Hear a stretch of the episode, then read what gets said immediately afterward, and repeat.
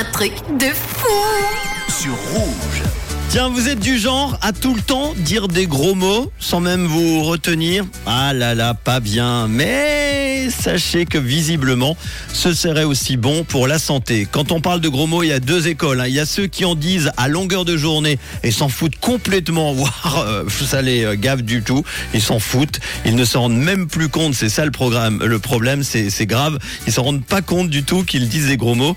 Et puis, il y a ceux qui, dans un souci de contrôle, lâchent un franc dès qu'ils en prononcent un, ça leur fait une petite cagnotte. Bref, face aux gros mots, nous ne sommes pas tous égaux, il faut le dire. Eh bien, sachez que selon la science, dire des gros mots serait bon pour la santé. C'est en tout cas ce que semble attester une étude britannique.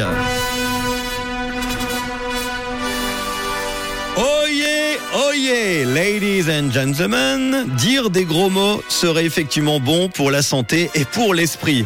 À en croire les scientifiques, les gros mots permettraient d'augmenter la confiance ainsi que les capacités physiques. Et ce n'est pas tout, les dire atténueraient la sensation de douleur. Par exemple, si vous cognez, je ne sais pas, le petit orteil contre la table basse, vous criez un gros mot et ça aurait un pouvoir hyper analgésique. Alors, je vous traduis parce qu'on n'est pas tous médecins, merde !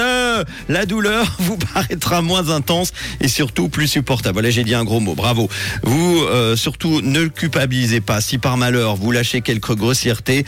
D'ailleurs, c'est quoi euh, votre plus gros mot que vous employez euh, le plus dans la journée ? Putain, bordel, merde, les trois en même temps, putain de bordel de merde. Bon, je m'excuse en tout cas auprès des enfants pour euh, toute cette vulgarité. Ne le faites surtout pas, les enfants, à la maison ni à l'école. Ne soyez pas vulgaires. Et oui, vous pouvez le dire, Manu est un gros